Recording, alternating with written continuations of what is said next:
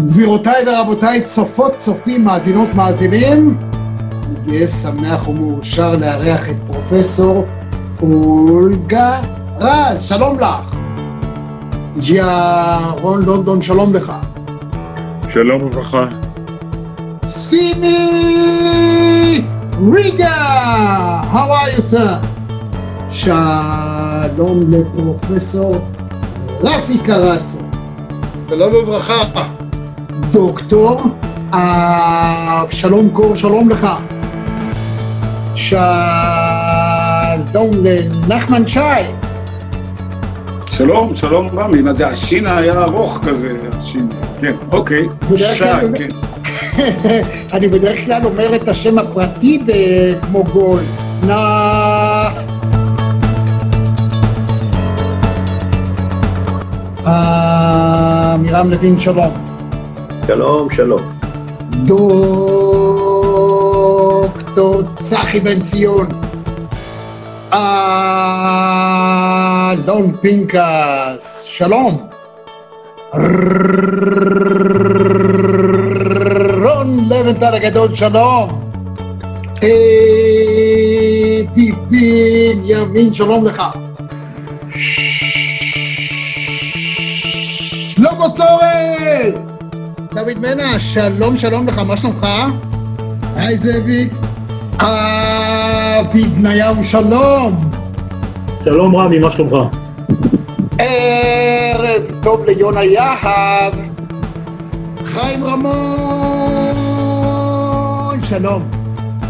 שלום, זה מימי הספורט? זה מימי הספורט, אני רוצה להגיד לך גם, יאיה פינק, שלום. אלדד יניב, שלום רב לך. ערב טוב לך, ג'ודי, אנחנו בשידור חי, באוויר. ערב טוב, רמי, פעם ראשונה בחיים שלי בזום.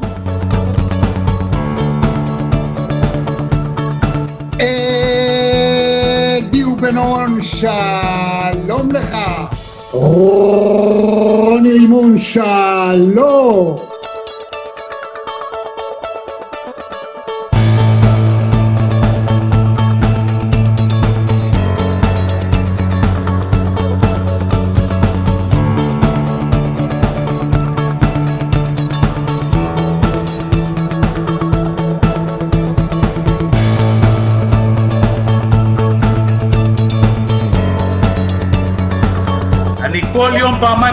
קורא את האתר שלך ונהנה מהניתוחים ומהכושר ביטוי והיכולת ניתוח.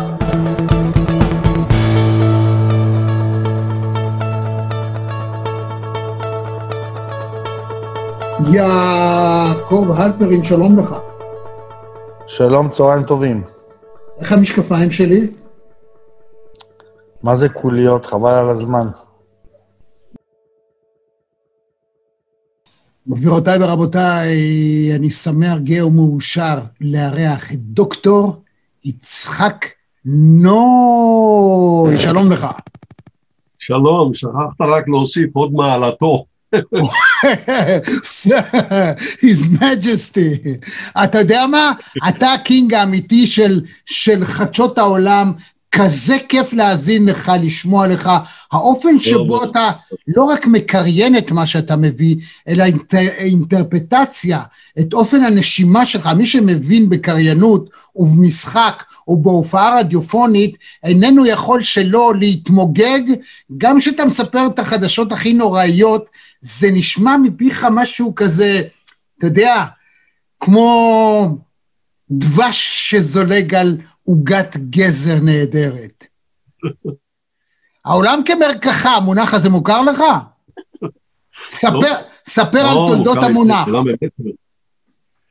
תראה, בואו אה, נתחיל, העולם כמרקחה, העולם תוסס, העולם אה, במצב איום ונורא. שנת 2020, שעומדת להסתיים ממש בעוד אה, יום-יומיים, הייתה שנה איומה. אני אה, מצטער שאנשים, יש מאזינים, אולי לא אתה, אבל יש מאזינים שאומרים שאני הקטסטרופליסט. זאת אומרת, אני מביא את החדשות הכי איומות בעולם, לא, לא נדבר עכשיו על ההגשה שלי, אבל החדשות עצמן, שאני בכוונת מכוון בוחר את החדשות הכי נוראות, וזה לא נכון. אני הולך בעקבות הכותרות הראשיות, ואני עבד למה שהעיתונות העולמית עושה.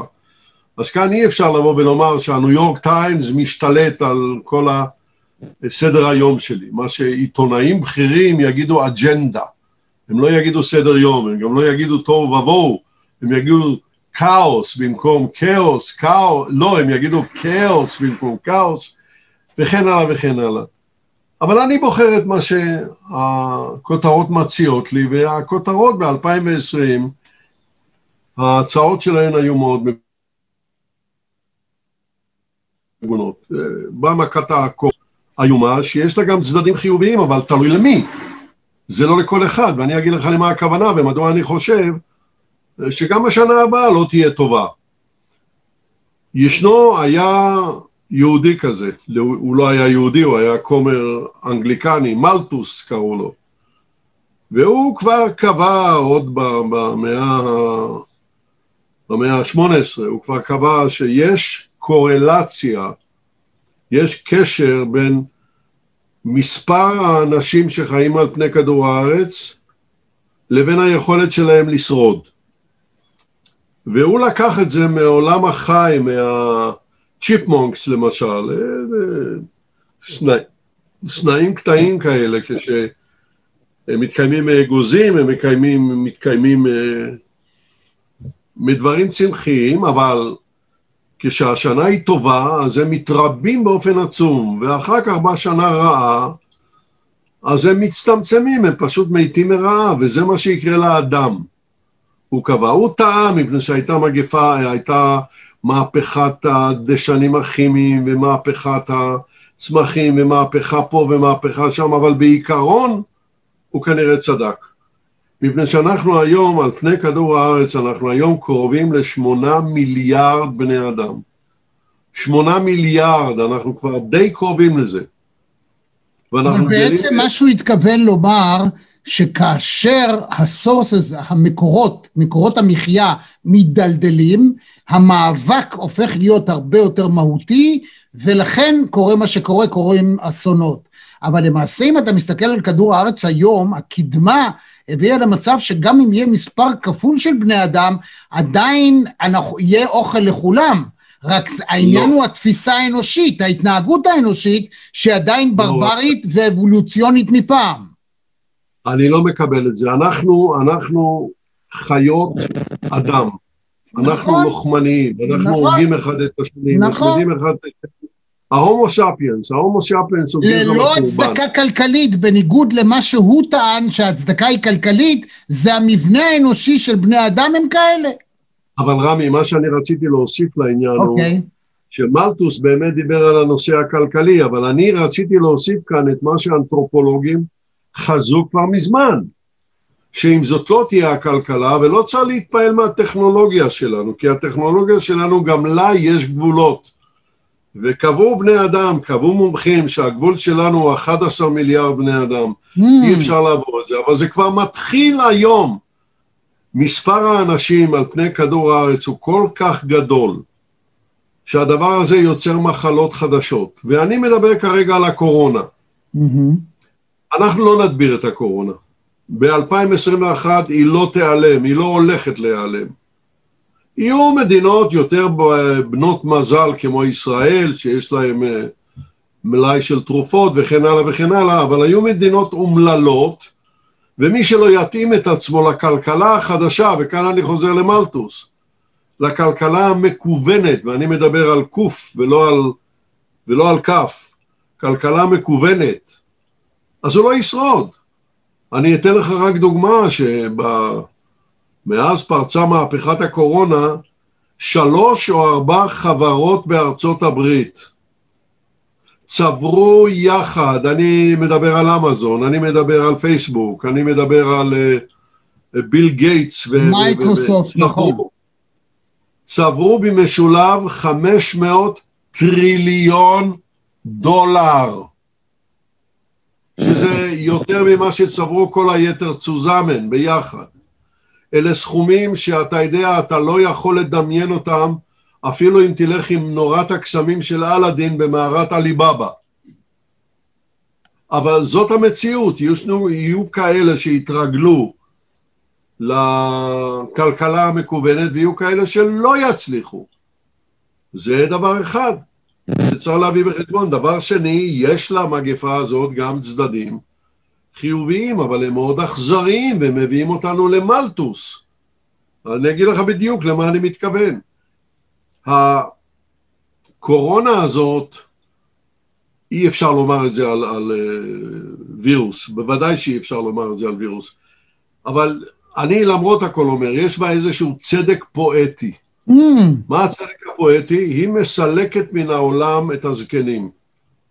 בזקנים אני כולל גם את עצמי, אני בן 78, אני לא קשיש, אני זקן.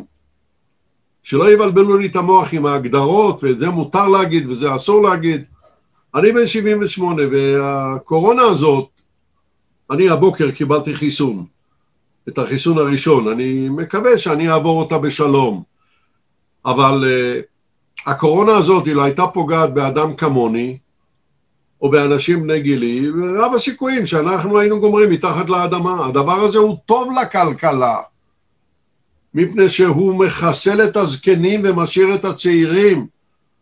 מה שקרה במקום, במדינה כמו יפן, ששם עכשיו היא אוכלת אותה עם, עם הקורונה. הם חשבו שהם חכמים גדולים. אבל מה שקרה ביפן עד לקורונה, עד לקוביד 19 הזה, שיותר ויותר צעירים נאלצו להשקיע יותר ויותר משאבים בהחזקת יותר ויותר זקנים. באופן יחסי לאוכלוסייה, בני המאה פלוס ביפן היו הכי רבים בעולם, וזה הלך והתעצם בארצות המערב. עכשיו האנשים האלה מסתלקים מן העולם. זה מקל מאוד על הכלכלה, זה נותן לצעירים אפשרות להתפתח בתנאי שהם יוכלו לעמוד בכלכלה המקוונת. Mm. בגוף, זה עולם אכזרי, לא נעים לשמוע את זה, זקנים בוודאי לא יאהבו לשמוע את זה, ובעקבות מה שאני אומר לך עכשיו, אתה תקבל קללות על הראש ואני אקבל קללות על הראש, אבל, אבל זאת המציאות. זאת אומרת, אתה, אתה בעצם, מה, אתה מאמין שיש איזה סוג של כוח עליון, אלוהים, צדק פואטי, משהו, ש, משהו שגורם לדבר הזה לקרות על מנת להיפטר מהעובדה שתוחלת החיים הגיעה לשיאים שאיש לא היה מאמין רק לפני מאה שנה? אני חושב שכן, אבל אני, אני אתאיסט. אני לא מאמין בכוח עליון, אני מאמין במדע. ואם כבר במאה ה-18 היו גאונים שראו את הקשר בין אוכלוסייה לכלכלה וכנראה צדקו, אז הקשר בין אוכלוסייה למחלות גם הוא קיים. ואומרים את זה אחרים שהם לא גאונים כמו מלטוס, אבל הוא היה גאון, אגב הוא גם היה מתמטיקאי. הוא ידע על מה הוא מדבר. ואני רציתי רק להביא לך דוגמה מהעיתונות, כי אנחנו מיד נגיע גם לאדון כן. טראמפ ואדון ביידן. ישנו עיתון בארצות הברית שנקרא USA Today. אני לא אנקוב בשמות של עיתונים עבריים, אני לא רוצה לריב כאן עם אף אחד. לא, הוא היה פעם העיתון הכי נפוץ בארצות הברית, USA Today. כן, אבל הוא עדיין נפוץ מאוד, וזה עדיין עיתון זבל. כן, טוב, אל, תגיד, אל תגיד את שמו של העיתון שאתה מתכוון כאנלוגיה ישראלית. לא ננקוב בשמו. אני לא אגיד את האנלוגיה הישראלית, אני רוצה... אולי הכל יודעים למי אתה מתכוון. גם אצלנו יש עיתוני זבל ויש עיתונים שחושבים שהם עיתונים טובים והם עיתוני זבל. אני לא רוצה להיכנס לדברים האלה, אבל USA Today, באמת זה קל מאוד, אתה מקבל את העיתון, אתה קורא אותו ברכבת התחתית, אתה משאיר אותה על הספסל והולך לעבודה. והיא עושה סיבוב ש... מישהו מהספסל לוקח, קורא, משאיר אותה על הספסל וזה בא לשלישי. והעיתונים האלה מאוד נפוצים. והוא עשה מעשה ש... רק עיתון צהוב יעשה. בארצות הברית אנחנו עכשיו יודעים, כשאנחנו מקליטים את הדבר הזה, ואני לא יודע אם אנחנו מקליטים או כרגע יש לנו אה, שידור חי, אני לא יודע רמי, זה אתה יודע, אבל זה לא משנה, כן. זה לא משנה.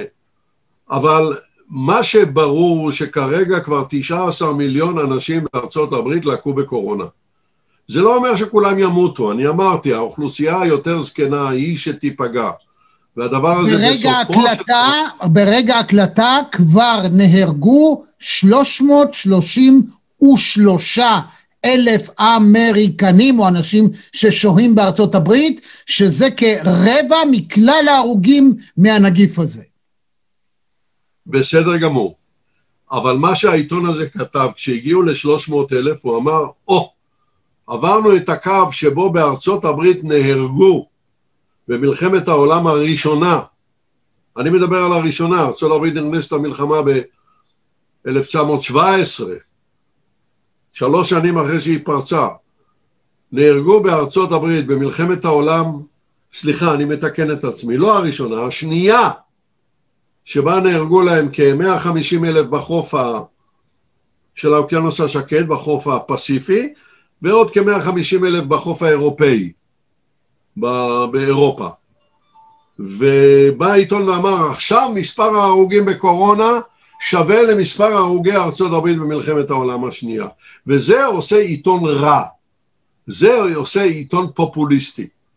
מפני שבמלחמת העולם השנייה כמעט כל ההרוגים היו בחורים צעירים בתחילת החיים שלהם. הם היו בתחילת החיים, הם עוד לא נתנו כלום לכלכלה, הם עוד לא נתנו כלום לעצמם, רובם לא הספיקו להקים משפחות, להביא ילדים. ובקורונה נהרגו, מתו, גם נהרגו אפשר לומר. אני אומר נהרגו, בה... אני אומר נהרגו. אגב, אותו עיתון צהוב נתן כותרת לא מזמן, אה, באותו יום מסוים, נהרגו יותר אנשים מקורונה מאשר בפיגוע הנורא ביותר בתולדות הברית, זה אסון התאומים, ואז היו יותר משלושת אלפים ושלוש מאות הרוגים ביום אחד מהקורונה, ואמרו, אתם רואים איפה הגענו? לאן הגענו? שטויות. ההשוואות האלה הן השוואות שעושות רושם על האנשים שלא כל כך מתעניינים בהיסטוריה. וההשוואות האלה לא טובות ולא נכונות ולא צודקות. אבל הם עשו את ההשוואה הזאת, ואני אמרתי את זה בתוכנית הרדיו שלי ביום שבת.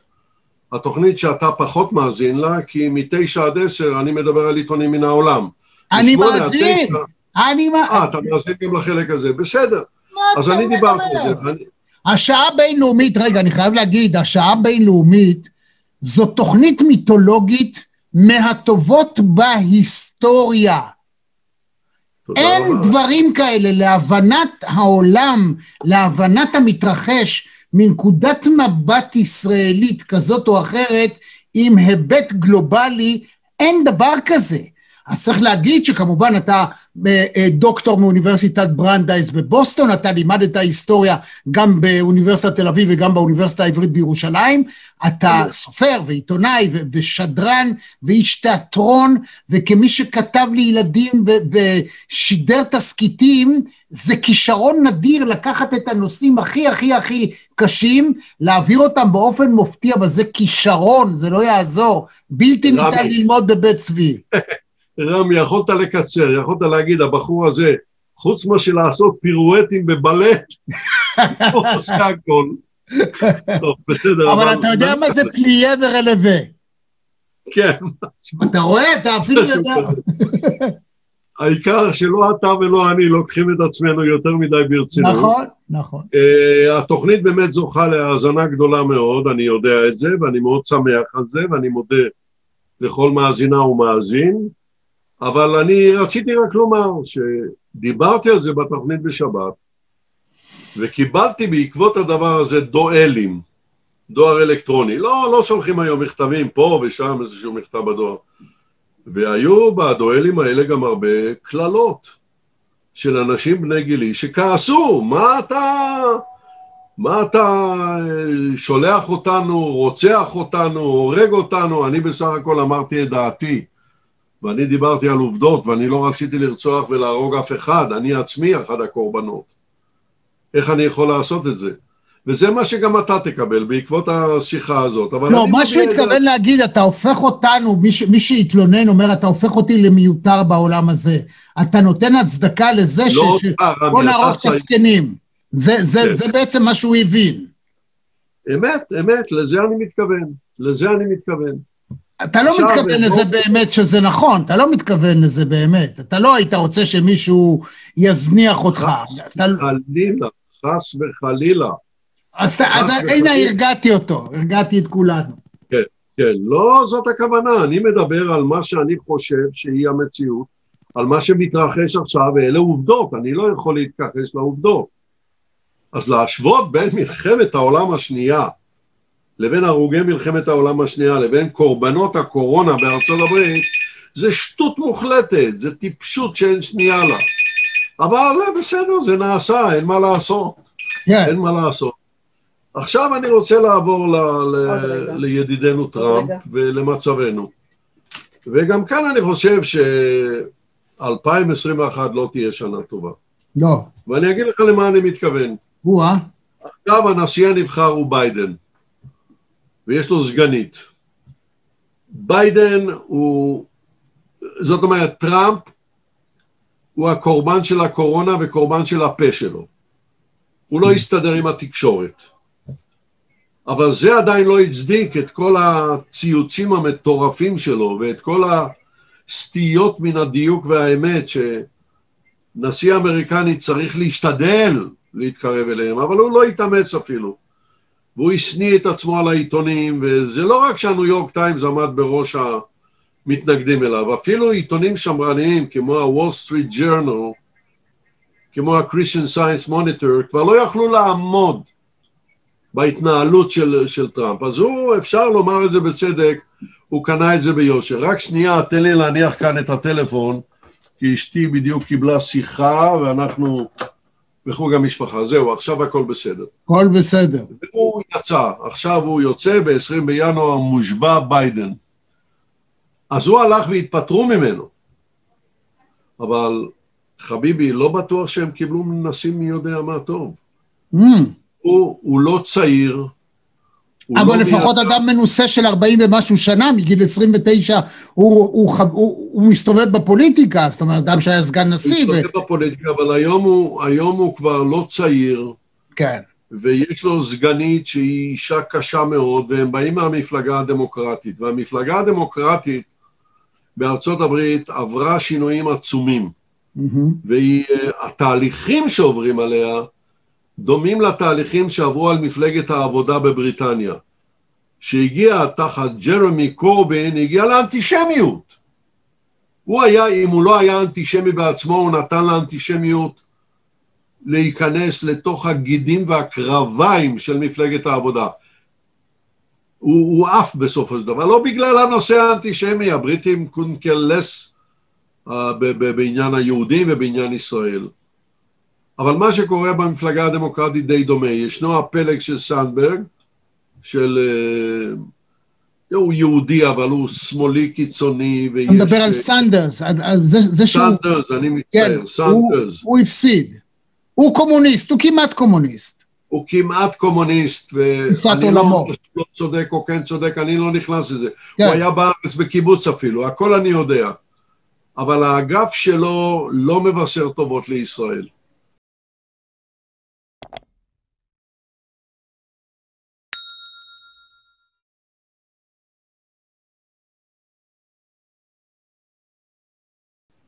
וזה לא רק בגלל ביבי, ביבי בסופו של דבר, אני מעריך שב-2021 הוא כבר לא יהיה ראש ממשלה.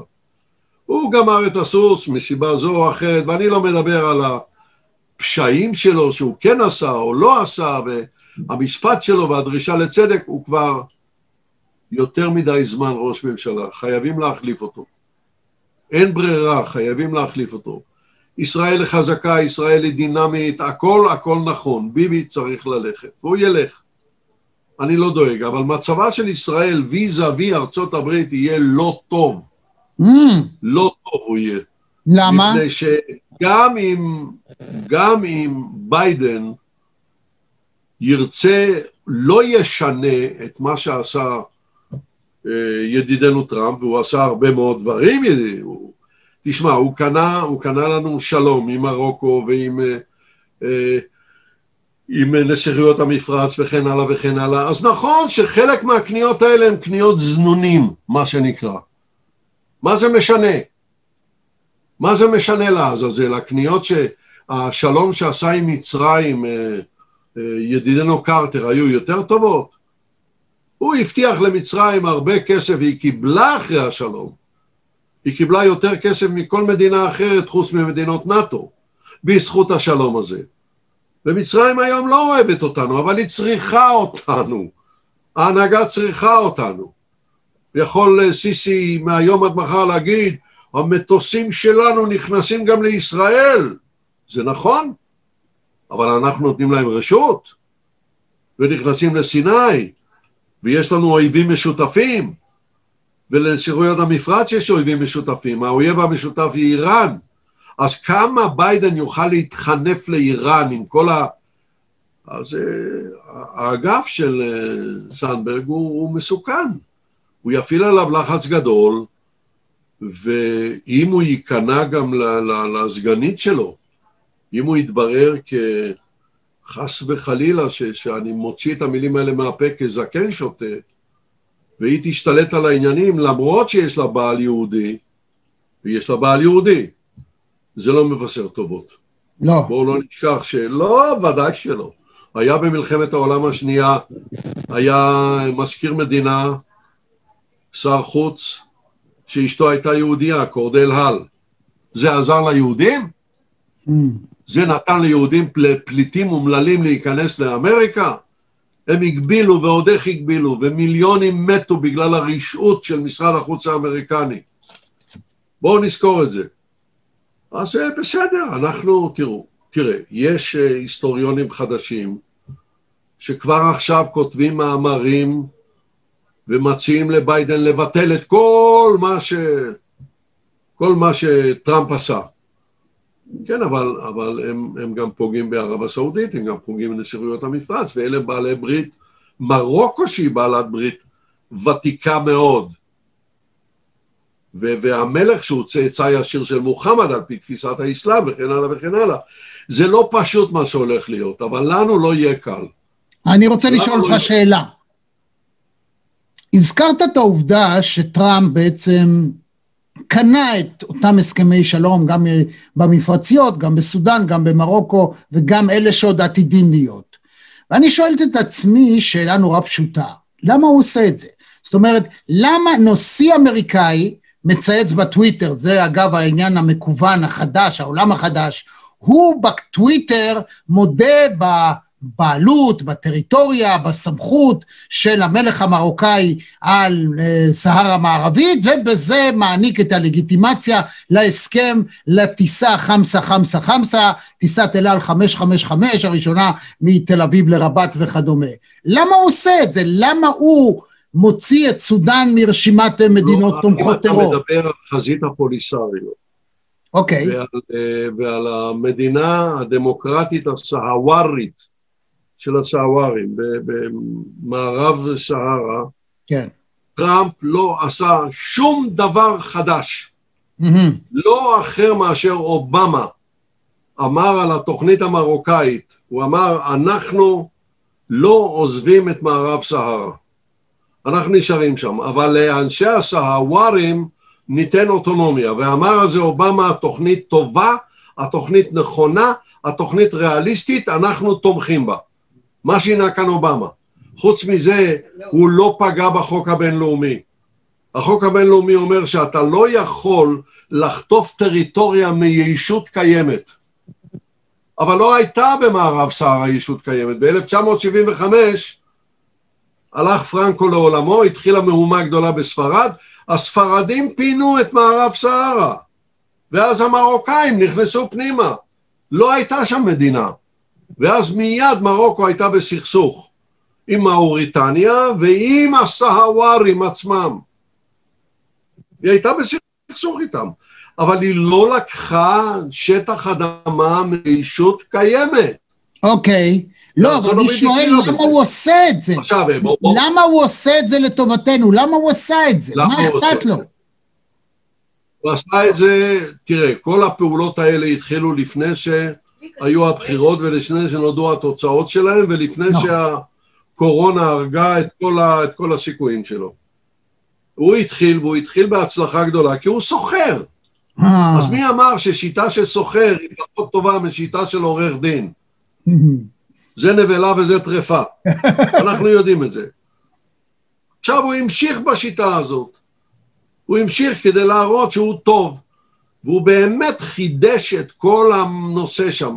מה יעשה עכשיו ביידן? יחזיר אותנו לכישלונות של האו"ם בחזית הפוליסריו 30 שנה. האו"ם הסריח שם ולא הצליח. אז מה? בגלל שבייקר ובגלל ש, שעוד כמה אנשים כתבו מכתב נגד, נגד, נגד, טראמפ? זאת בעיה, זאת בעיה גדולה.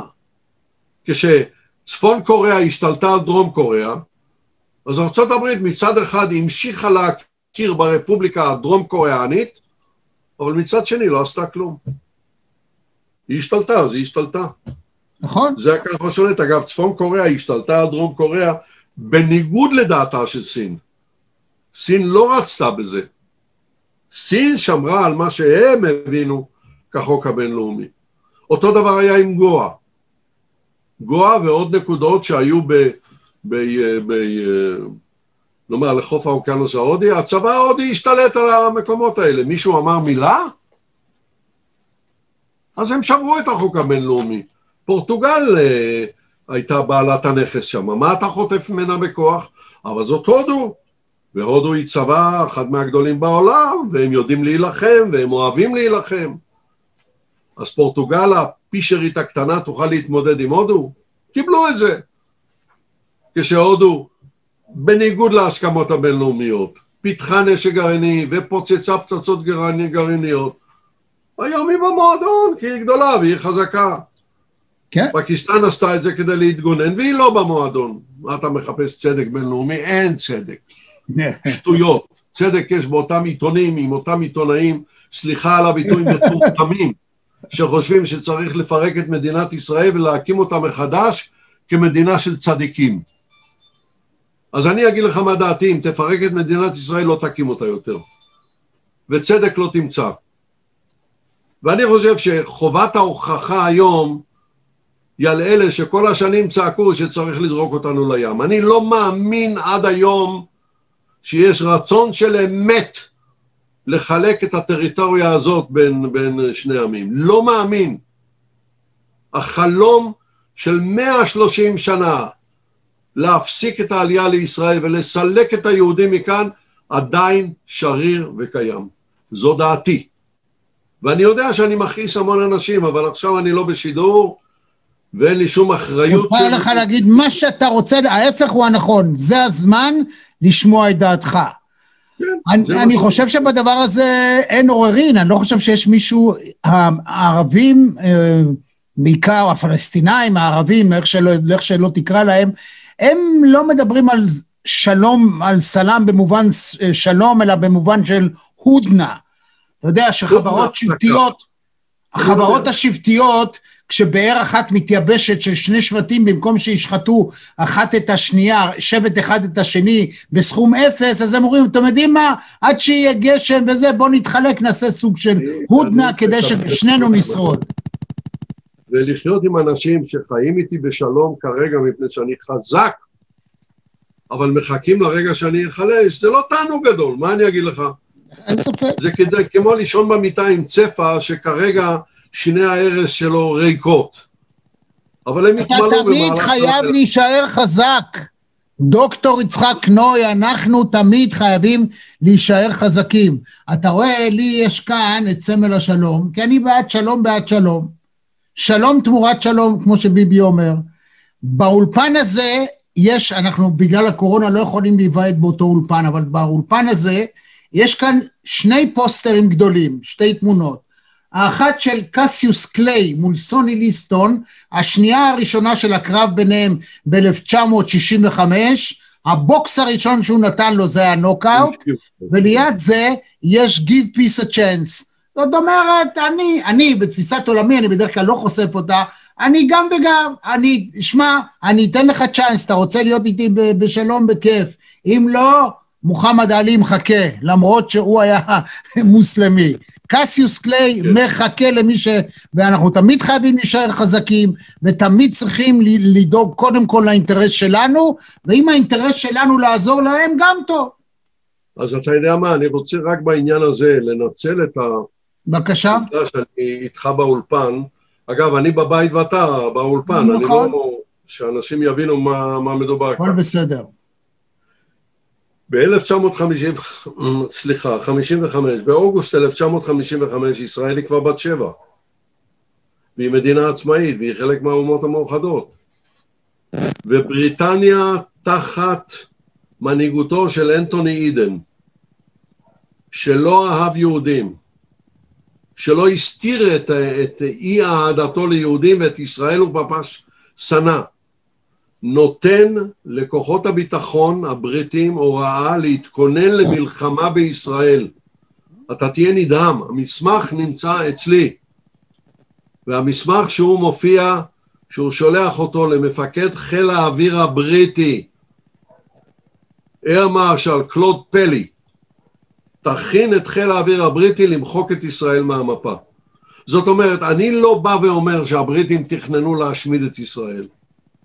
הם לא היו עושים את זה. אבל הם היו מחסלים את המדינה כמדינה, למעט כמובן בתי הזיקוק בחיפה, שאותם הם צריכים בשביל שצינור הנפט יחדש את זרימתו מקרקוק לחיפה, H3, H2, H1, ויספק דלק לצי הבריטי ולאוניות הסוחר הבריטיות ולחיל האוויר וכן הלאה וכן הלאה. מדוע? כי ישראל הייתה להם עצם בגרון, ישראל הייתה תקועה בין ירדן לבין מצרים, והם שלטו עדיין בשתיהן, ולא היה להם קשר יבשתי. אז כמה שישראל הייתה קטנה, היא הציקה להם. והייתה להם תוכנית שקראו לה אלפא, תוכנית אלפא 55. תיכנסו לאינטרנט, תעשו אלפא 55. א', ל', פ', א', בעברית עדיין יש מעט מאוד חומר, אבל יש כבר התחלה של חומר. 55, ותראו לבד. ואז משה שרת היה מוכן לקבל את הרעיון הזה, אבל הוא אמר לבריטניה וגם לארצות הברית, לפחות תקבלו אותי לנאטו, תקבלו אותנו, ואמרו לו, אותך, אותך לא נקבל לנאטו, אתם מדינה מצורעת. ואז דוד בן גוריון קיבל ידיעה על כך ממשה דיין שטס לשדה בוקר בפייפר, ובן גוריון קיבל חררה, והוא עולה לתל אביב, לא בגלל העסק הביש, הוא לא ידע עליו, אלא בגלל התוכנית הזאת, אלפא 55. ואומר לאנטוני אידן, תקבל, כלום לא תקבל, מטר מרובע לא תקבל. ואנטוני אידן מודיע בפרלמנט הבריטי שאם ישראל לא תקבל את תוכנית אלפא, זאת אומרת שכל הנגב, מקריית אה, גת ועד אילת, תינתן למצרים. ואנחנו נוכל להגיע לאילת דרך כביש דו-מסלולי בשטח מצרי, והמצרים בוודאי יכסו את השטח בפרחים ויגידו לנו אהלן וסהלן, כמו שהם נתנו לנו לעבור בתעלת סואץ. ובן גוריון אומר לאנטוני עידן, קדחת תקבל, מטר מרובע.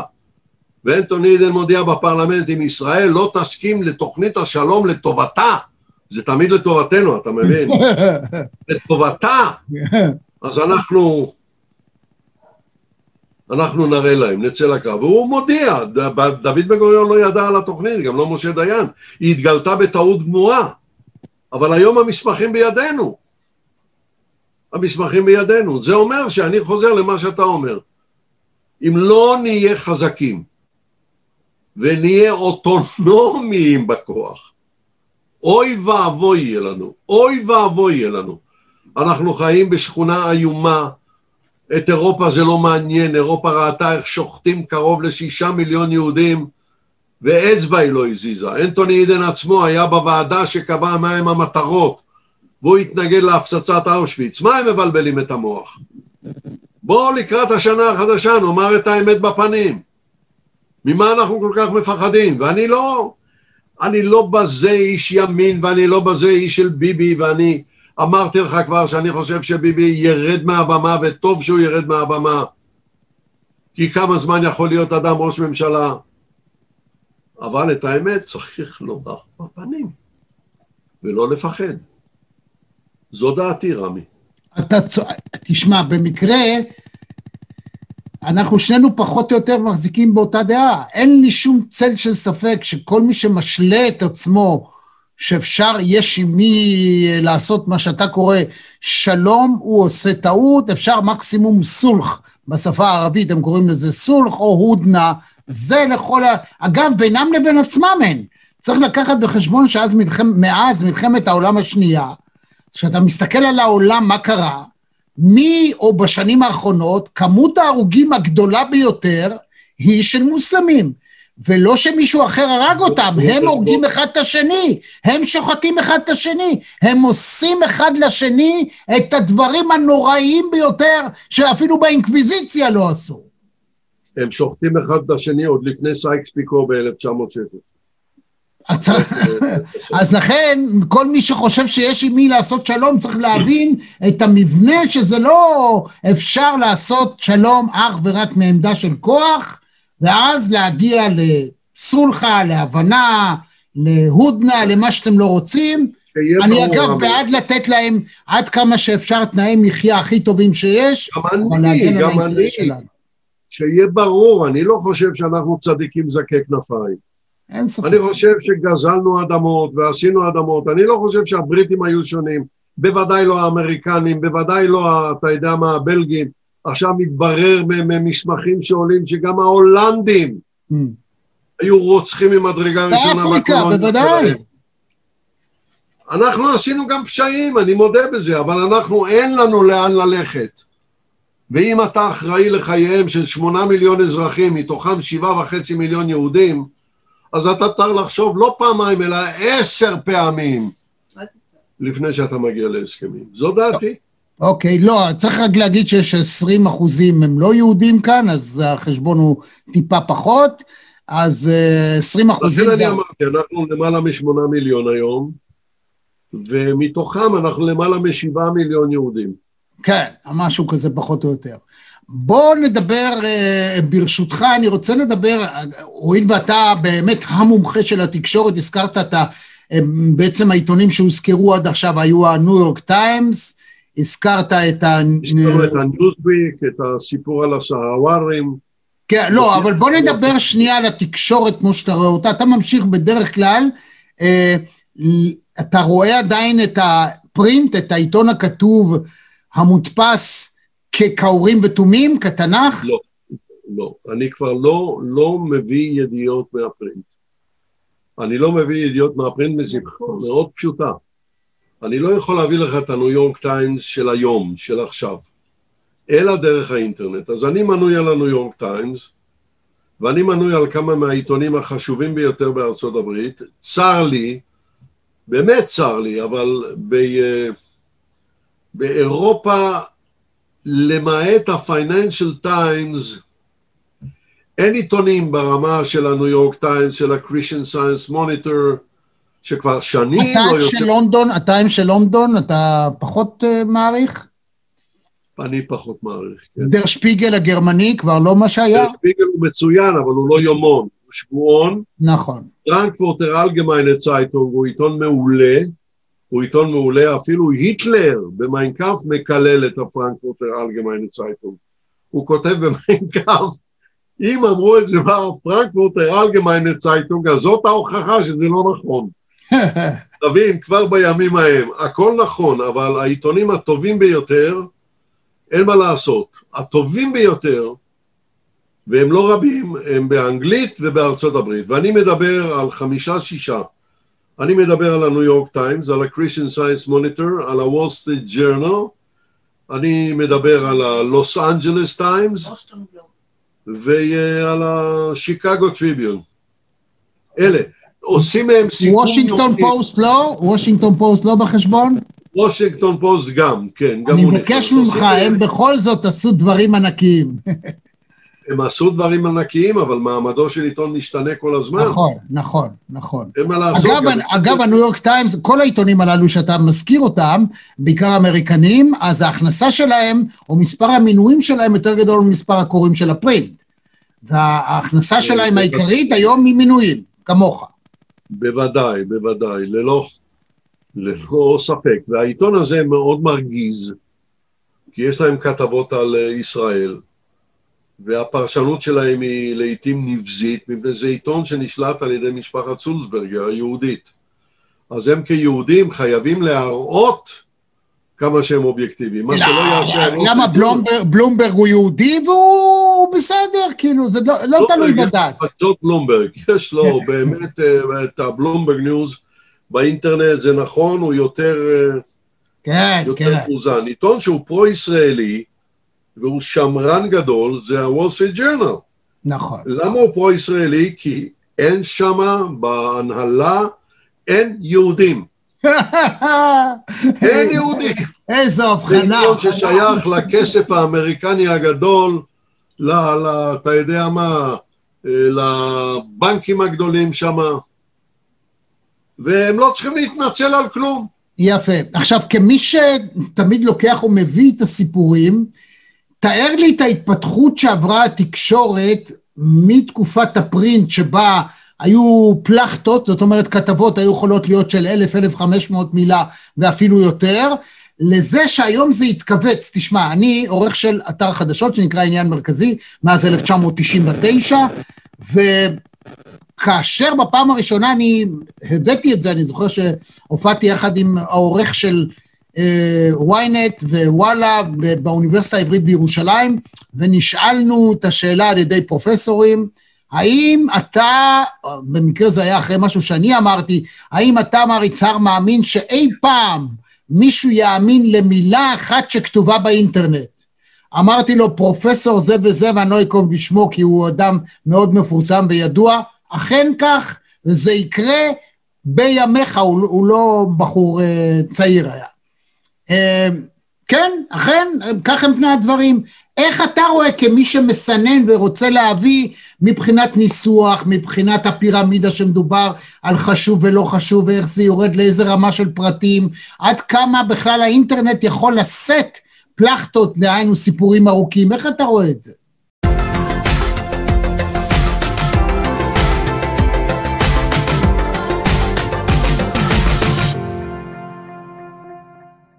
אז אני אסביר לך. אני באמת האיש המתאים, מפני שאני אה, בזקנותי, נאמר, אני חייתי ועדיין חי במעבר מעיתונות הדפוס לעיתונות האינטרנט. אני למדתי לקרוא עיתונים באינטרנט במאמץ גדול. זה, זה, אני הייתי כבר זקן אז, זה לא היה פשוט, אני לא בחור צעיר. ועד שזה נכנס לי לראש, אבל למדתי. פחות או יותר, אני יודע לשוט בעיתונים והכל, ואני מכיר את המעבר. אז עכשיו בואו נחלק את זה לשתי תקופות, והתקופות, וזה די דומה למה שהיה בעיתונות הדפוס. יש מה שנקרא בעיתונים העמוד הראשי והעמודים הפנימיים. ניקח לדוגמה את הניו יורק טיימס בימי מלחמת העולם השנייה, כשלא היה אינטרנט. הטענה נגד הניו יורק טיימס היא שהוא לא שהוא הסתיר את השואה, לא שהוא הסתיר את הידיעות על מה שעושים ליהודים ולאחרים בשואה, אבל זה היה בעיתונים הפנימיים. והואיל והעיתונים האלה, לפחות, בשבת, היו מגיעים ל-400 עמודים, עם כל המוספים של ברוקלין, של זה, של זה, זה לא מגיע לקוראים. מה שקובע זה העמוד הראשי. העמוד הראשי. אני זוכר שהגעתי ב-1970 לניו יורק בפעם הראשונה, עמדתי נדהם, ראיתי אדם קונה את הניו יורק טיימס, חבילה כזאת, עומד על יד פח אשפה, זורק את כל המדורים שהוא לא צריך, משאיר את מדור ארבע ואת המדור הראשון, שהם החדשות, והולך. ואני הייתי בהלם, אתה היית צריך להשמיד יער בשביל לייצר נייר לניו יורק טיימס, אבל זה מה שהיה, היום זה, זה פחות. אבל זה אותו דבר, הכל היה בעמודים הפנימיים, אבל לא בעמוד הראשי. מהעמוד הראשי הם התחמקו. אותו דבר היום באינטרנט. יש לך מאמרים ארוכים, ועוד איך יש לך. יש לך גם בניוזוויק וגם בטיים, אבל לא בעמודים הראשיים. יש לך מדור קצר, שאותו קוראים חסרי הסבלנות ברכבת התחתית, כמו שאמרתי, או באווירון, או השד יודע איפה, ואחר כך זורקים את זה על הספסל והולכים. ויש כמובן את המאמרים הארוכים גם באינטרנט, מאמרים ארוכים של 1,500 מילה. יש. אני חושב שתודעתית, אנ- אנחנו השתננו תודעתית במובן שאתה יודע, אומרים שטראמפ נבחר להיות נשיא ארצות הברית, חרף העובדה שהוא בח- אפילו יום אחד לא היה פוליטיקאי, הוא לא למד בקולג' אפילו, הוא, הוא כלום ושום דבר, הוא הצליח להיות נשיא אמריקאי, והכל תודות לציוצים בטוויטר. כשזה התחיל, כשהוא התחיל זה היה 140 תווים, היום זה 280 תווים. אדם יכול, הזכרתי כבר גם בשיחה הזאת שלנו, הוא מוותר, או הוא אה, נותן את תמיכתו, תמיכתה הפומבית של ארצות הברית ב- בשליטה של מרוקו על סהרה, זה לא ייאמן, לא בקונגרס, לא בבית נבחרים, לא בישיבה, לא במסיבת עיתונאים, בדיווח לעיתונאים בבית הלבן, בטוויט, בציוץ, זה בלתי נתפס. זאת אומרת, אתה יודע, נביא התקשורת, קראו לו מרשל מקלואן, והוא אמר שהמדיום הוא המסר. דהיינו, הטכנולוגיה בסופו של דבר היא זו שמכתיבה את התודעה, את אופן הבאת המידע לציבור. עכשיו, ככל שיותר ויותר זמן עובר ואנשים מתרגלים שהידיעות חייבות להיות קצרות, מתומצתות, עם מסרים חד משמעיים ברורים, קשה מאוד לדרוש ממישהו שהוא איננו מפעם לקרוא 1,500 מילה. כן, אתה יודע, אותו מקלואן גם אמר שתפקיד התקשורת זה לספר לנו שהלורד איקס הלך לעולמו. אותו לורד איקס שאנחנו בכלל לא ידענו שהוא חי. אתה מבין? יש לזה פנים לכאן או לכאן. עכשיו, לגבי בחירתו של, אה, של טראמפ, תבין, הוא הצליח גם בגלל הטוויטרים, אבל הוא הצליח גם מפני ששנאו את הילרי קלינטון שנאת מוות. הרבה מדי אנשים, ולמרות שהבחירות הן אזוריות בחלקן הגדול, למרות שהיא קיבלה יותר קולות בוחרים, הוא נבחר כי באזורית הוא ניצח. עכשיו הוא הפסיד מאותה סיבה, לא מפני שכל כך התלהבו מביידן, אלא מפני שהוא הצליח להרגיז כל כך הרבה אנשים ולדבר שטויות בעניין הקורונה ודברים אחרים. אסור היה לו לעשות את זה ואי אפשר היה לרסן אותו. זה מה שהוא קרה. ואגב, ההפסד שלו היה על חודות של טהר. אם הוא היה מתנהג אחרת, הוא היה היום נשיא ארצות הברית, אין ספק בזה בכלל. כן. אין בכלל ספק. עכשיו, איזו תועלת תהיה לארצות הברית מביידן והמפלגה הדמוקרטית של היום, שהיא נגועה לגמרי באגף שמאלי קיצוני, שרוצה אמריקה של צדיקים, דבר שאי אפשר לעשות. אבל אומרים עליו שהוא איש מרכז, שהוא, שהוא ניצח בגלל שהוא איש מרכז. הוא אמנם מהצד השמאלי, אבל הוא איש מרכז. נכון, אבל הוא נמצא בלחצים גדולים בתוך המפלגה שלו, מהשמאל הקיצוני. הקיצוני במובן האמריקני כמובן. וזה דבר לא פשוט. מה זה אומר מבחינתה של ישראל? קשה מאוד, מה? מה זה אומר לא מבחינתנו? אני אומר, מבחינתנו זה, זה לא טוב. לא טוב. זה לא טוב, לא טוב, לא נראה. אם כי אני לא רואה, עכשיו הוא לא יכול להכות ולבטל את ההסכמים עם ישראל, ברור. בלי לפגוע במרוקו, בלי לפגוע במצרים, בלי לפגוע בערב הסעודית, בלי לפגוע בחלק גדול מנסיכויות המפרץ, הוא לא יכול לעשות את זה. זאת אומרת, הנזק שיגרם לארצות הברית מבחינה גיאופוליטית יהיה פנומנלי. אבל האהבה רבה לישראל לא תהיה, כמו בימי טראמפ, זה משהו אחר. הבנתי. אז טראמפ, אה, איך אומרים, עוד גיבייסנה משוגענער, היה משוגע לגמרי, אולי, אבל הוא גם עשה דברים נכונים. אתה גם, אה, ביידן, אתה אגב אה, מטפל גם בעניין הסיני, אתה מטפל באסיה, זאת אומרת, ההתעצמות, אני סבור שהאימפריה הבאה, אתה יודע, כל האימפריות סופן ליפול, לא הייתה שום אימפריה שהחזיקה מעמד, בסוף כולם נופלות. האימפריה האמריקאית היא על סף קריסה, האימפריה הבאה תהיה הסינית. איך אתה רואה? יכול להיות, יכול להיות, אבל בכל אופן, אני לא הייתי ממהר להתאבל על ארה"ב. לא. ארה"ב היא מעצמה דמוקרטית, וארה"ב עדיין מחזיקה את הצבא החזק ביותר בעולם והמקצועי ביותר. סין היא מעצמה טוטליטרית, בואו לא נשכח את זה, הם מנצלים את חידושי הטכנולוגיה ואת ה-artificial intelligence, את הבינה המלאכותית, באופנים הכי מכוערים שעולים בדעתך. יש עכשיו טכנולוגיה חדשה שנשענת על אינטליגנציה מלאכותית, שלפי מראה הפנים היא קובעת איזה בן אדם אתה. זה אחד הדברים הכי מטונפים שישנם, כי אין לו שום יסוד מדעי. הנאצים השתמשו בדבר הזה. מה, במזרח. במזרח זה עניין של אלפי שנים של מסורת. ניתוח לפי בוודאי, הם. הם מנצלים את זה, הם מנצלים את זה כדי לרדוף אחרי מיעוטים.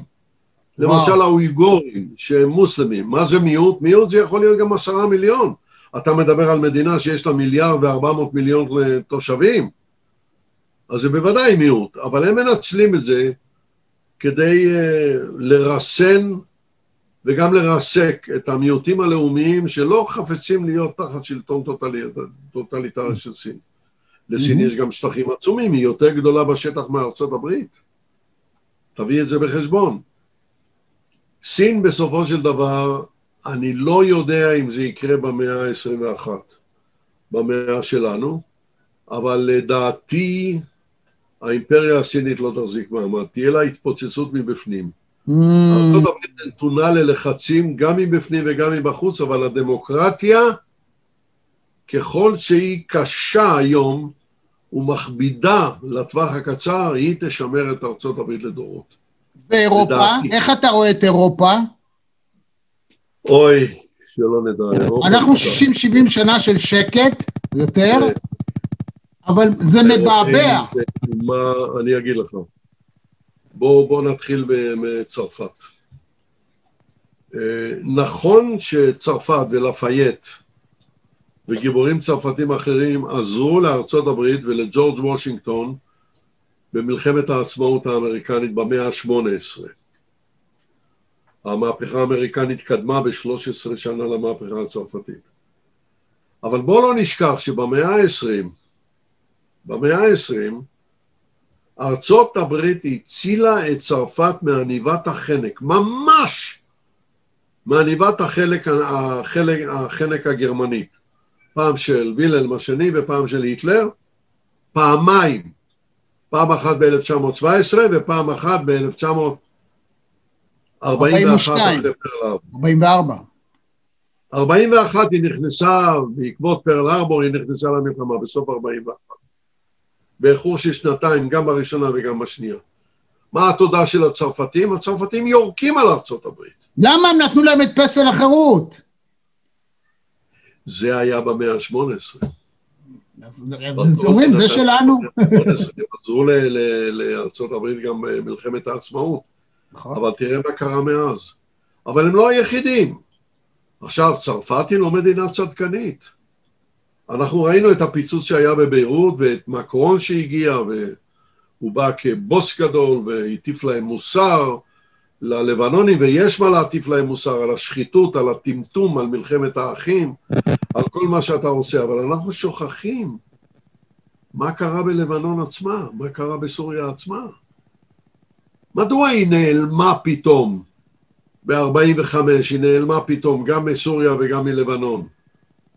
מפני שהם הצרפתים, היה מרד נגדם, לא רצו אותם הסורים בדמשק, אז הם שלחו את הצבא הסנגלי וחיל אוויר וחיל, אני יודע מה, ותותחנים, מי יכול היה לעמוד נגד הצבא המודרני הצרפתי בסיום מלחמת העולם השנייה? גיבורים גדולים נגד, נגד גרמניה הם לא היו, אבל נגד דמשק הם היו.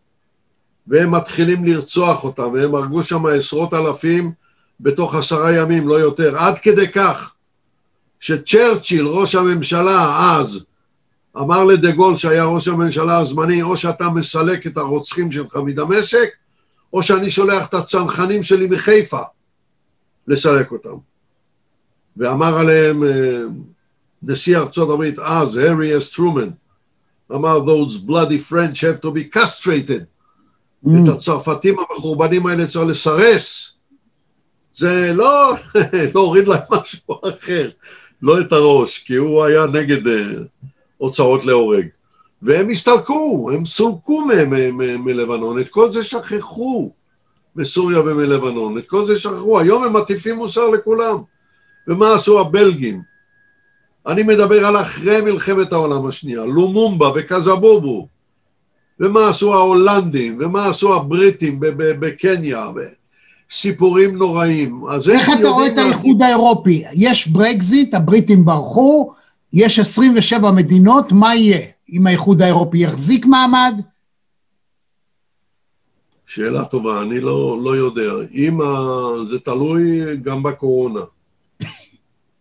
אה, יש סיכוי טוב שה... שהאיחוד האירופי לא יחזיק מעמד. ישנן הגדולות שבו שמעוניינות מאוד, הן גרמניה כמובן ו- וצרפת, שמעוניינות שהוא יחזיק מעמד, אבל אני לא בטוח שזה יקרה. זה לא יקרה אולי בדור שלנו, אבל זו לא ארצות הברית. זה לא ארצות הברית שבה בסופו של דבר 50 מדינות שבהן שלטה האנגלית. או כמו שאמר ביסמרק עצמו בסוף המאה ה-19, הוא הלך לעולמו ב-1898, כשבשנת מותו אני חושב הגיע אליו עיתונאי ואמר לו הוא זה שהקים את גרמניה של דם וברזן, בלוטונייזן, איך תיראה המאה ה-20? הוא אמר במשפט אחד אני אגיד לך ארצות הברית תשלוט בעולם. איזה שכל היה לו. אירופה זה בליל של לשונות שמתקשה מאוד להסתדר. יש הרבה בעיות, הנה למשל הונגריה, למשל פולניה, שהם עדיין בקהילה האירופית, אבל אה, אורבן עושה מה שהוא רוצה בהונגריה, ופולניה גם עושה מה שהיא רוצה. וזה לא לטעמם של ארצות אה, האיחוד האירופי המערביות. קשה, אני, הגיבוש של אירופה הולך להיות קשה מאוד, ואני כבר לא מדבר על, על המורל המוסרי הירוד שלהם, שאת כל העבודה הקשה הם משאירים לארצות הברית, hmm. בעצמם הם התגלמות מורך הלב, הם מוכנים להמשיך ולעסוק עם איראן, בדיוק כמאמרו של לנין שאמר הקפיטליסטים ימכרו לך את החבל שבו אתה תתלה אותם. אותו דבר איראן. וטראמפ עם כל השיגעון שלו עם איראן, הוא צדק, אי אפשר עם איראן להתעסק בשפה אחרת. ואם אתה תניח להם בנוסח של אובמה, הם יגיעו לנשק גרעיני.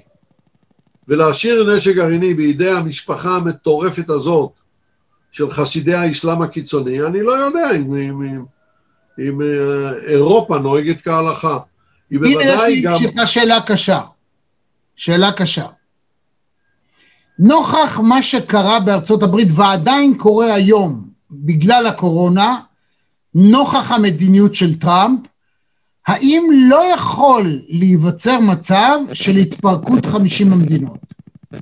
לא, לא יהיה מצב. לא יהיה. אני אגיד לך, אתן לך דוגמה, הייתה בארצות הברית במאה ה-19 מלחמת האזרחים, בין 1861 ל-1865. ונהרגו במלחמה הזאת 620 אלף נושאי מדים ועוד כמה מאות אלפים אזרחים, למעלה ממיליון, וכל ארצות הברית כמה, כמה היא הייתה? 36 מיליון בקושי. הגיוסים היו גיוסי חובה ויכולת להתחמק מגיוס חובה תמורת בצע כסף. והדבר הזה הביא לכך שעניים, אירים מסכנים שהיגרו מאירלנד, או אה, שחורים או אחרים, התמרמרו. ובניו יורק, בעיר ניו יורק, שהייתה תחת שלטון ה... אה, לא הקונפדרציה אלא היוניון, הצפון, התחוללה מרידה. בניו יורק.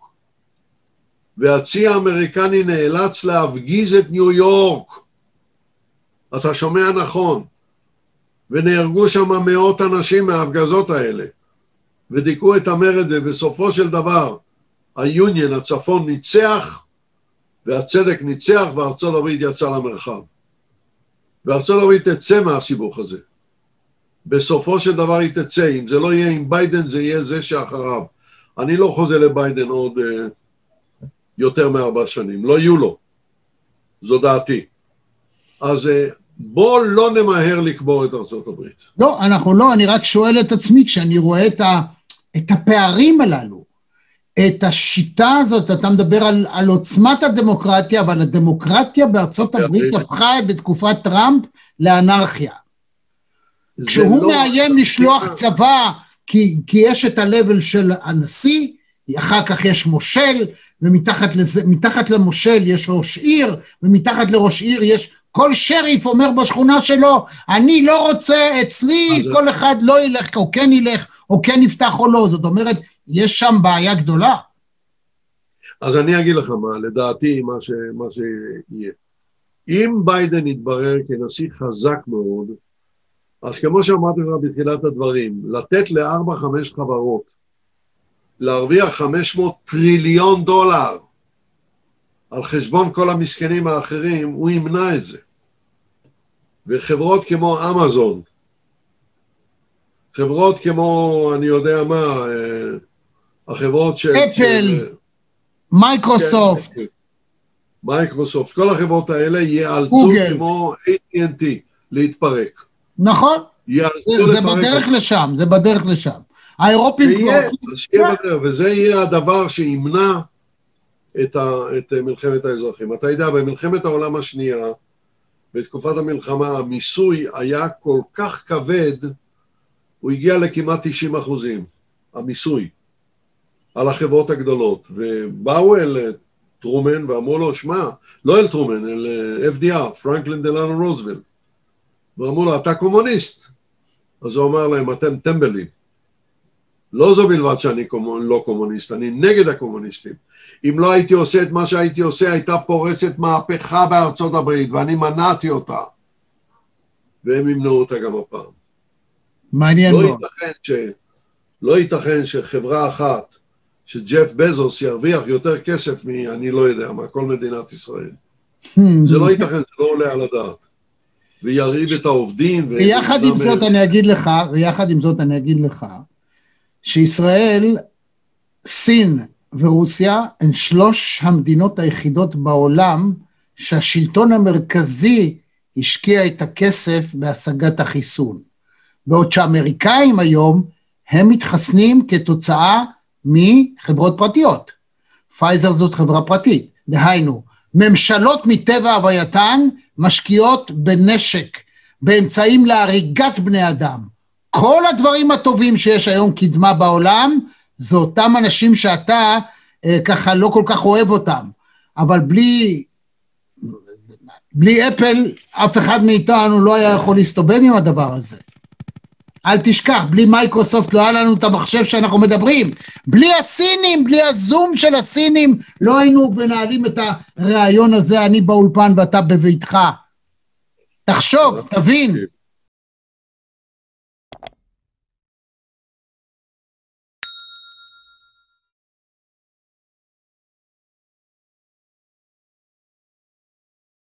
תקשיב, קודם כל, אני לא חושב שהיה נגרם איזשהו אסון לאנושות אם לא היה לנו את הדבר הזה.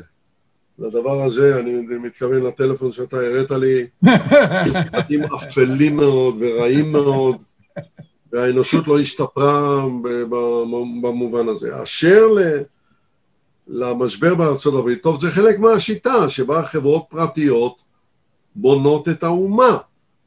אבל זה תלוי עכשיו במנהיגות האמריקנית, ואם היא לא תהיה מספיק טובה, אז uh, היא תתחלף. יפה. יבוא המנהיג הנכון ואמריקה תתעשת. אין לי שום ספק שהיא תתעשת, והיא תתגבר על זה. הקורונה זאת נימה, זאת נימה אופטימית נפלאה להתקרב לסיום, כשעכשיו אתה תגיד לי לאן הולך הרדיו. כי אתה עדיין כוכב רדיו, אני אה, חושב שרדיו זה דבר אינטימי, מדהים, מרתק, אבל אתה מרגיש ש, ש, שהרדיו זה לא מה שהיה פעם? אתה יודע מה, רדיו זה דבר נפלא, אני, אני מאוד אוהב רדיו, כי אני יכול לבוא לא מגולח, עכשיו התגלחתי במיוחד שלך, ואני יכול לבוא... אה, אני זוכר ימים שהיינו יושבים במזנון בכל ישראל בקריה בתל אביב, ושותים קפה, אז באמת כל אחד בא איך שהוא עבודה. הרדיו ימשיך להתנהל, הרדיו הוא מאוד חשוב. הרדיו גם חשוב לשכל הישר. ואני כאן אתן לכם עצה מאוד מעניינת.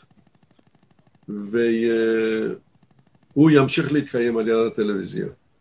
בארצות הברית כבר קוראים לטלוויזיה תיבת האידיוטים. לא- נכון, נכון, נכון. The idiot box, זה לא המצאה שלי, וזה ימשיך להיות. עכשיו אני רוצה לתת לכם עצה, כדי שתבינו מה ההבדל בין רדיו לטלוויזיה. היה ויכוח טלוויזיוני בין קנדי לבין ניקסון, הוויכוח הטלוויזיוני הראשון בהיסטוריה. וקנדי ניקסון. ה debate, העימות הפומבי. debate, כן, כן, כן, כן, הוויכוח. וקנדי צעיר ויפה, וכאילו בריא, הוא היה חולה מאוד, אבל הוא עשה רושם בריא, ו... ניקסון הזיע, וניקסון הוא כבר ביסנר כזה, ו... אז הוא לא הצליח. הוא לא הצליח וקנדי נבחר ברוב זעום. אבל מיליונים הקשיבו לוויכוח הזה ברדיו כשהיו במכונית. מיליונים. ועשו סקר. ואלה שהקשיבו לוויכוח בין ניקסון לבין קנדי ברדיו, אמרו חד משמעית שניקסון היה יותר טוב. הרבה יותר טוב. קנדי דיבר אנגלית במבטא בוסטוני, ימינה, שמאלה, השמש זוהרת, מעל הגבעה, מתחת לגבעה, כל מיני מילים שלא אומרות כלום. בנוסח אובמה, yes we can, מה זה yes we can? אף אחד לא יודע. מי שבא עם משנה סדורה וידע לאן הוא רוצה להוליך את אמריקה היה ניקסון. ניקסון. זה לא חשוב שהיום סטודנטים אמריקנים יבואו ויגידו לך שקנדי הוציא את ארצות הברית מווייטנאם וניקסון הכניס אותה לווייטנאם, וכשתגיד להם שזה בדיוק הפוך, כי אלה העובדות, הם יצחקו ממך. זה לא משנה. אבל זה היה הרדיו. ברדיו אתה מפעיל את המוח, ואנשים לא יוותרו על זה. לא יוותרו על זה, כמו שאתה רואה שיש בטלוויזיה תוכניות על אה, חדשות העולם, ויש בסקאי תוכנית שבה פורסים עיתונים והאורחים באים ומדברים, ועם כל זה יש גם מקום לתוכנית הקטנה שלי. היא לא קטנה, היא מופלאה. אני קורא לכל אחד ואחד מכם לתת לעצמו מתנה. זה לא עולה כסף. אתם יכולים היום, דוקטור יצחק נוי קצת יורד על הדבר הזה, אבל לא לשכוח שגם פה אפשר לשמוע רשת ב' בלי שום בעיה, וגלי צה"ל וכל תחנה אחרת בעולם. בעולם, לי יש כאן אפליקציה עם 55 אלף תחנות רדיו בעולם. דהיינו, מה שפעם היינו צריכים, מי יודע מה לעשות כדי להאזין ולשמוע ולדעת מה התוצאה בלונדון של איזה משחק. היום אני יכול לשמוע כל שפה שאני רוצה, כל מהדורות חדשות שאני רוצה, כל דבר שהוא בעולם באפליקציה אחת, שאגב לא עולה כסף. הכל חופשי לגמרי, אז תנו לעצמכם מתנה, תקשיבו לתוכנית, בוא, ת, ת, אני שמעתי אותך אתמול בדרך לחיסון. זה, היה שידור חוזר, כן. זה היה שידור חוזר. זה היה שידור חוזר. דיברת על קופסת האידיוטים. אז זאת, זאת עדיין תוכנית רק בשבת משודרת? רק בשבת משמונה עד עשר. שמונה עד עשר בבוקר, רבותיי, קומו מוקדם, שימו לעצמכם באוזניות, טיילו, תלכו, עכשיו אפילו מותר ללכת כמה שרוצים, וכשאתם מאזינים לתוכנית הזאת, זו, אתם לא מרגישים שעבר הזמן, בינתיים קיבלתם בריאות. איך היה להתחסן היום, אגב? איך זה מרגיש? יש תופעות לוואי, משהו?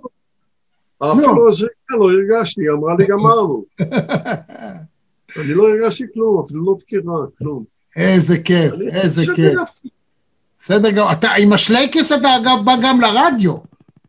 כן, כן, אני לא זר. לא, אני רוצה שידעו, שלא יחשבו שאתה התלבשת רק בשביל הרעיון הזה, אתה תמיד הולך עם השלייקס. מאיפה זה בא? ספר לי לקראת סיום מאיפה זה. אני אגיד לך מאיפה זה בא. זה הגיע מזה שיש גיל שאתה צריך פיפי. גם כשאתה זקן אתה צריך פיפי. כשאתה זקן אתה צריך יותר.